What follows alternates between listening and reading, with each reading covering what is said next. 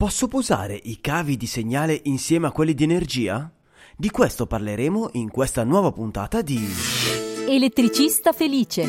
Idee, novità e cazzeggio per trasformare un comune elettricista in un elettricista felice. A cura di Alessandro Bari. Eccomi qui. Ciao elettricisti, sono Alessandro Bari e vi do il benvenuto in questa nuova puntata di Elettricista Felice. In questa puntata vi parlerò di promiscuità tra cavi differenti e lo farò per rispondere alla domanda fatta da uno di voi. La domanda mi è stata inviata su WhatsApp al numero 333 7641 008 e adesso ve la leggo. Il messaggio dell'elettricista. Ciao Alessandro, posso posare i cavi dell'antifurto o di una rete dati insieme ai cavi della corrente? Grazie della tua domanda. Prima di sentire il parere dell'esperto, provo a chiamare due elettricisti al telefono. Prima telefonata all'elettricista. Ciao, sono Alessandro Bari, elettricista felice. Posso posare insieme cavi di segnale con cavi di energia?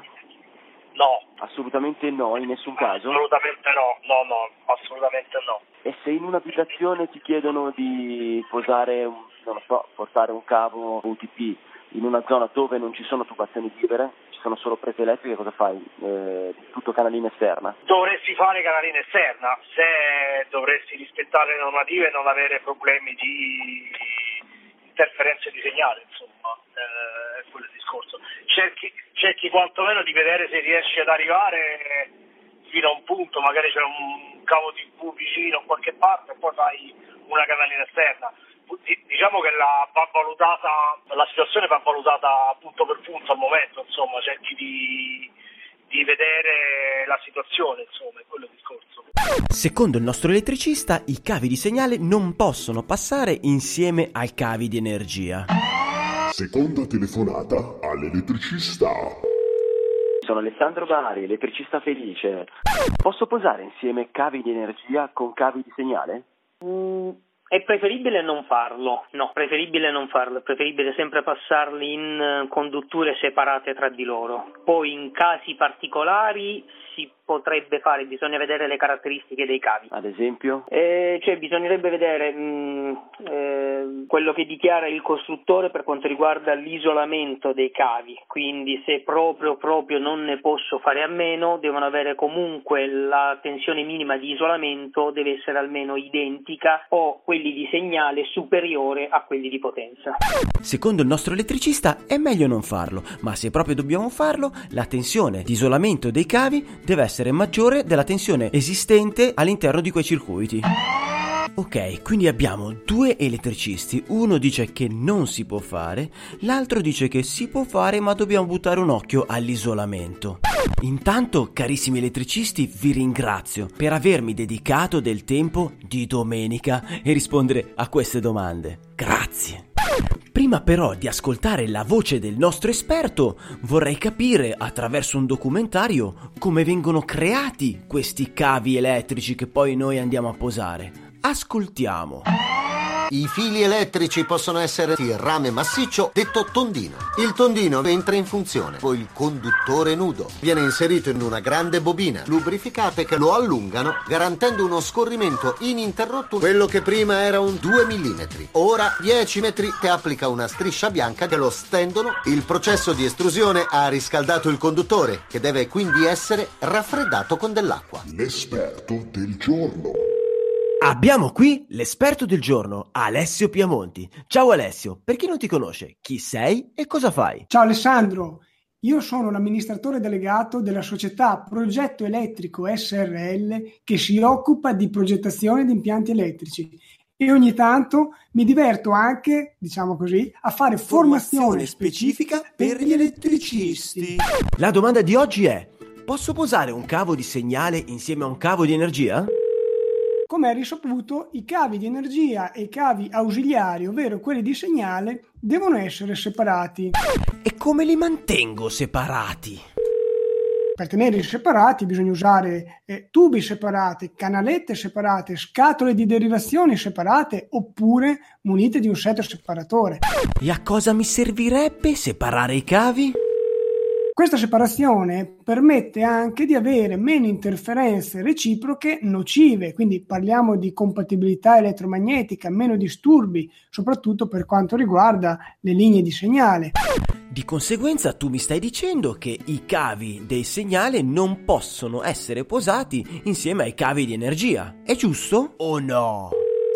Se però escludiamo tutte quelle che sono le eh, cause che generano incompatibilità elettromagnetica, diciamola così, che vengono trattate nella norma CEI 304.2, in realtà la norma 64.8 permette di posare assieme le linee di segnale e quelle di energia. Ok, quindi se non ho problemi di incompatibilità elettromagnetica, anche tu mi consigli di farlo. Personalmente mi fa cagare, mi fa cagare. Non ho capito l'ultima parola. Hai detto che la 64.8 permette di farlo, ma a quali condizioni? Innanzitutto bisogna che i conduttori siano tutti isolati per la tensione nominale più elevata presente. Facci un esempio, Alessio, facci un esempio, facci un esempio, Alessio, facci un esempio. Se hai un cavo che ha un isolamento da 300 volt, ad esempio il FROR come 300-300, quello ha senza dubbio un isolamento idoneo per la tensione di 230 volt. Quindi la condizione che ti ho appena detto è rispettata. Perfetto, quindi lo posso fare se la tensione di isolamento dei cavi è superiore alla tensione presente nei circuiti. Però l'articolo che parla di questa cosa tratta solo dei circuiti di energia. Noi dobbiamo andare a vedere anche cosa dice la norma per le condutture di altri servizi, come ad esempio le linee di segnale, che so, un impianto anti-intrusione. Ci viene in aiuto l'articolo 528.1.1 nel quale la norma indica che se abbiamo dei circuiti eh, di categoria 0, ovvero quelli fino a 50 volt in corrente alternata e 120 volt in corrente continua, possono anche coesistere con quelli di categoria 1, ovvero quelli fino a 1000 volt in corrente alternata e 1500 volt in corrente continua, però occorre che ogni cavo sia isolata per la tensione più elevata presente, oppure ogni anima del, del cavo multipolare sia isolata per la tensione più elevata presente nel cavo. È, è, è tutto ben chiaro? Yeah, credo di sì. Ecco quindi che viene permessa la coesistenza tra il circuito di segnale e il circuito di energia. In più, se andiamo a vedere anche il commento a quell'articolo, viene detto che la protezione contro i contatti diretti e indiretti può essere comunque rispettata con la vicinanza di condutture di energia e condutture di altri servizi elettrici, purché siano rispettate alcune condizioni, anzi almeno una delle seguenti condizioni. Condizione. Devi utilizzare cavi di segnale isolati per la tensione massima presente. Adesso faccio un esempio. Il cavo del citofono, no? Lo vuoi mettere eh, insieme ai cavi di energia, puoi farlo purché questo cavo del citofono sia, abbia lo stesso isolamento che hanno i cavi di energia. Condizione. I cavi di segnale siano realizzati con un cavo multipolare che ha una tensione di isolamento almeno 400 volt. Condizione. I cavi di energia abbiano un isolamento equivalente al doppio isolamento. Cosa intendi per isolamento equivalente al doppio isolamento? Deve essere un cavo che ha un isolante che sia un gradino superiore come tenuta la tensione rispetto alla tensione del sistema. Inoltre deve essere un cavo munito di guaina. Adesso faccio un esempio. Un cavo FG7 che è isolato fino a 1000 volt, di sicuro puoi considerarlo un cavo a doppio isolamento in un sistema che è a 230 volt barra 400 volt e quindi gli puoi affiancare il cavo di segnale senza particolari precauzioni. Adesso faccio un esempio. Il classico cavo FROR, che è un 450-750, è un gradino superiore rispetto alla tensione nominale del sistema, perché lo installeresti in un sistema 230-400. Inoltre, avendo la guaina esterna, va bene per essere considerato equivalente al doppio isolamento. La stessa identica cosa vale per l'FG7 o l'FG16, vale per l'N1 WWK. Se invece ho dei cavi unipolari senza guaina, che faccio? Li dovresti mettere all'interno di un tubo protettivo o di una guaina protettiva in materiale isolante. Condizione. Un'altra condizione che forse non viene molto utilizzata, però garantisce comunque il rispetto di questo cavo, tra virgolette, a doppio isolamento, sono quei cavi che hanno la guaina metallica aventi isolamento idoneo per la tensione nominale del sistema elettrico servito tra la parte attiva e la guaina metallica e tra queste l'esterno. Bene, penso di aver capito tutto ora. Oh, attenzione Alessandro, queste che ti ho detto sono le regole generali indicate nella norma CE 648. Va da sé che se per caso l'impianto ausiliario è soggetto a una specifica normativa, devi verificare qual è la condizione più severa. Me coglioni! Alessio, facci un esempio.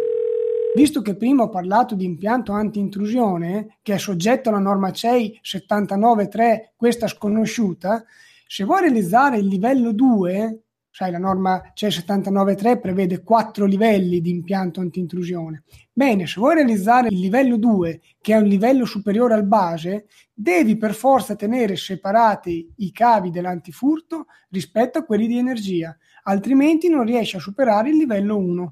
Tutto molto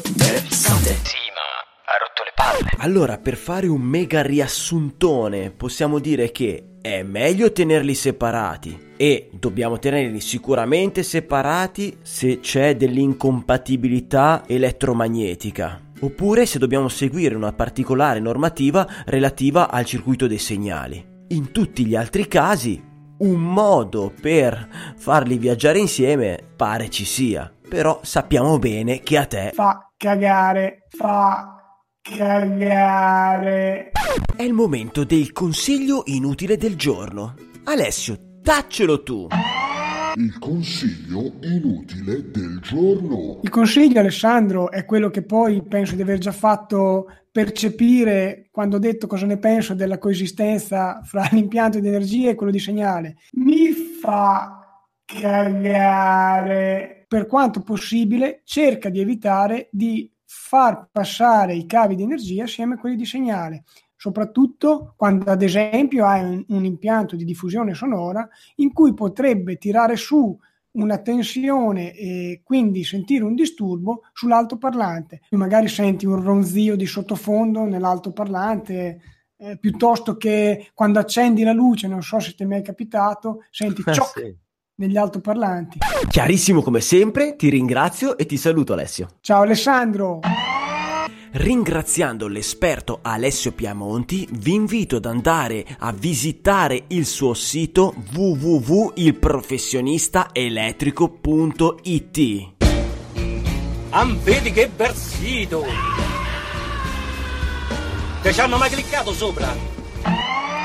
È arrivato il momento di ringraziare una persona, una persona speciale, una persona che ha deciso di fare la differenza e diventare finanziatore di elettricista felice. Sto parlando di Marco Biancardi, precisamente il creatore di iLook, il sistema di videosorveglianza e sicurezza. Fai anche tu come Marco, entra in questo progetto, entra in elettricistafelice.it e fai la differenza.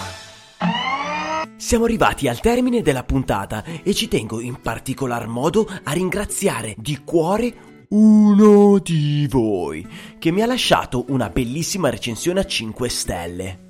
La recensione recita così: Stavo viaggiando in auto cambiando stazione dopo stazione. Poi mi sono ricordato di aver conosciuto l'elettricista felice. Allora mi sono fermato per cercare i podcast e da lì il viaggio è stato più piacevole ed interessante. Grazie Andrea Maulu. Grazie, grazie, grazie, grazie, grazie, grazie, grazie, grazie, grazie, grazie. Io vi adoro quando mi lasciate le vostre recensioni su iTunes e anche quando mi mandate messaggi audio al mio WhatsApp al 333 376 41 008. Per oggi è tutto elettricisti, ci sentiamo alla prossima e teniamoci in contatto! Se pensi che quello che ha da raccontarti Alessandro Bari sul mondo dell'elettricista possa essere interessante per te e per la tua azienda, iscriviti gratis al canale iTunes, così non ti perderai neanche una puntata. Se vuoi lasciare la tua recensione, raccontare di te o semplicemente entrare in contatto con Ale, vai sul sito elettricistafelice.it. E basta!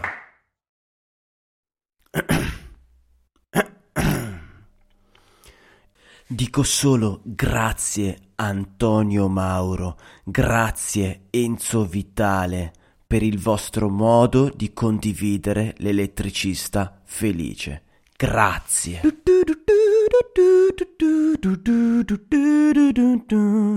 Ciao, sono Elettra, l'elettricista donna. Ieri ero a lavorare in un ufficio di un signore e mi ha chiesto di fare una promiscuità di circuiti paurosa, energia, telefono, tv, tutti insieme. Poi mi guarda e mi fa: Io voglio promiscuare tutto, tutto. Me ne sono andata, mi ha fatto paura, sono andata via. Ciao. E con questa vi saluto. No, non è giornata, non ne posso più, guarda, io chiudo, eh, chiudo.